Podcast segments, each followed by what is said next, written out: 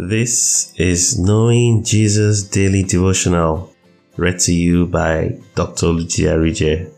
This devotional is designed to place at least one godly thought in your heart daily.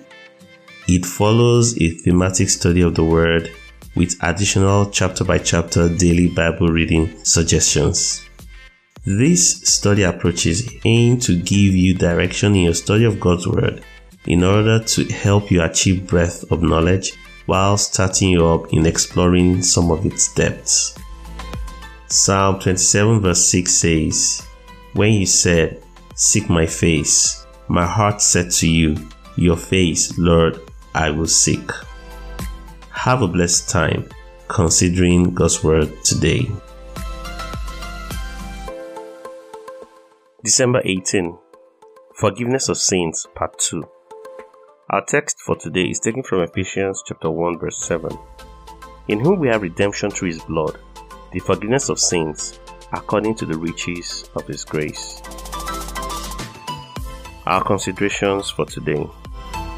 The amazing thing about forgiveness from God that is included in the redemption package is that it is universal, that is, applicable to everyone, and eternal, that is, cuts across time. The forgiveness that we have in Christ Jesus covers the past, the present, and the future. In fact, it transcends time. Hebrews 7:25 tells us, "Wherefore he is able also to save them to the uttermost that come to God by him, seeing he ever liveth to make intercession for them." Also, Hebrews 9:12 says, "Neither by the blood of goats and calves, but by his own blood he entered in once into the holy place."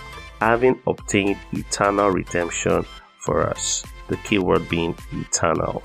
The sins of the past, present, and the future have been forgiven already. The price has been paid for all the sins that have ever and could ever be committed in this world.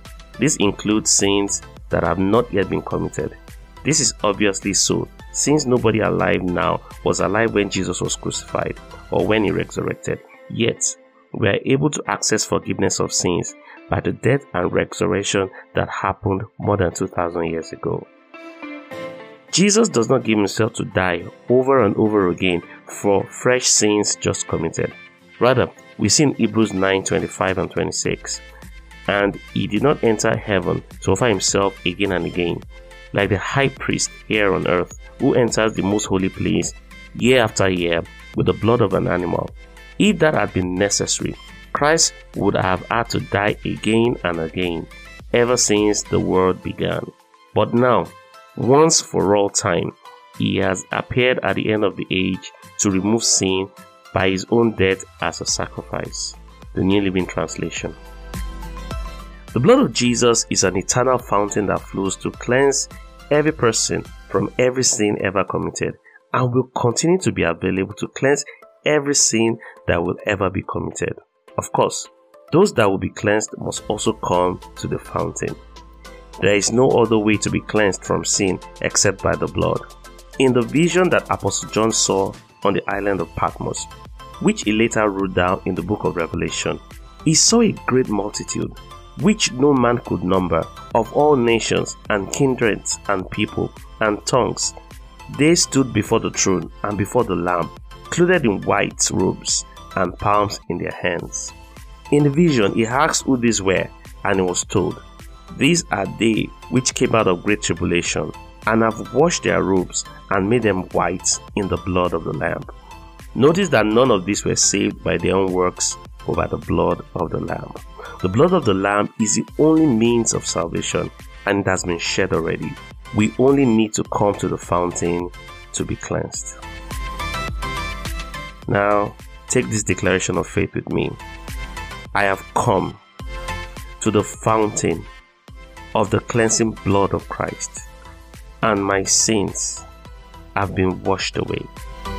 I am clean, pure, righteous, and holy by the blood of the Lamb of God that takes the sin of the world away. My robe of righteousness has been washed and made white in the blood of the Lamb. Hallelujah. Our Through the Bible in One Year chapters for today are taken from Daniel chapters 10 to 12. God bless you.